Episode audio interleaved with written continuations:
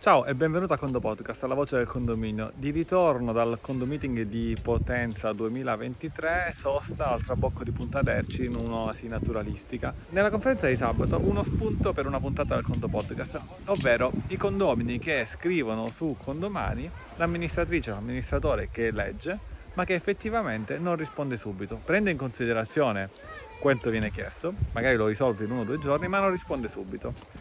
E allora cos'è che succede?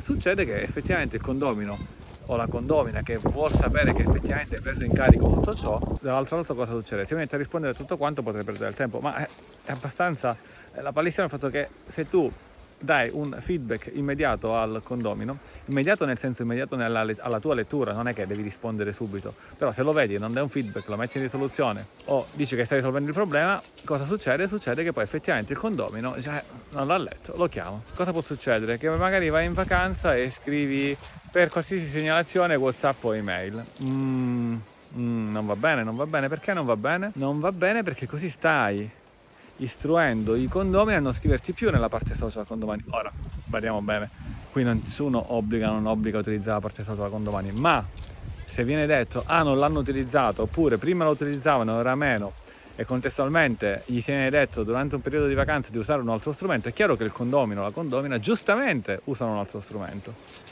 Allo stesso modo, quale potrebbe essere uno dei modi di agire che forse inizialmente ti fa perdere un po' più di tempo, ma che poi a lungo andare ti porta a tutte le manie nere sostanzialmente, ti porta a tutti i condomini a utilizzare in maniera immediata lo strumento e ti porta a condomini che parlano bene di te e portano nuovi edifici. Qual è questo punto? È che se effettivamente il condomino adora la, si diceva, la multicanalità, cioè adora scriverti uno via WhatsApp, uno via telefono, uno via mail, uno col piccione viaggiatore, tutti questi contenuti che ti arrivano li inserisci comunque su Condomani o a nome tuo.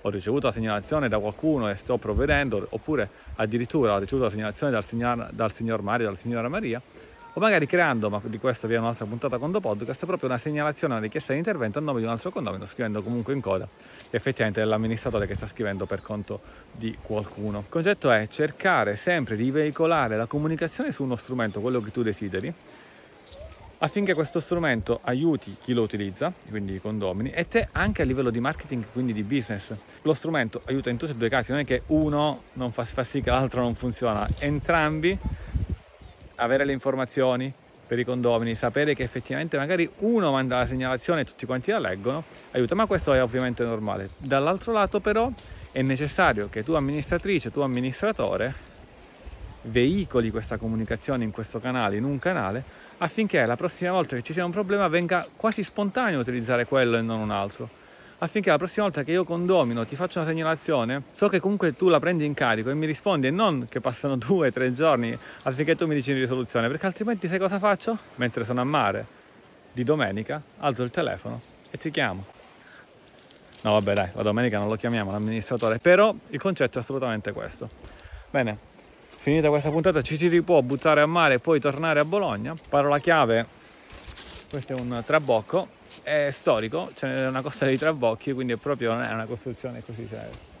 Ha il suo perché evidentemente. Con il Condo Podcast è tutto, un caro saluto dall'ingegnere Antonio Bevacqua e a Condo Presti.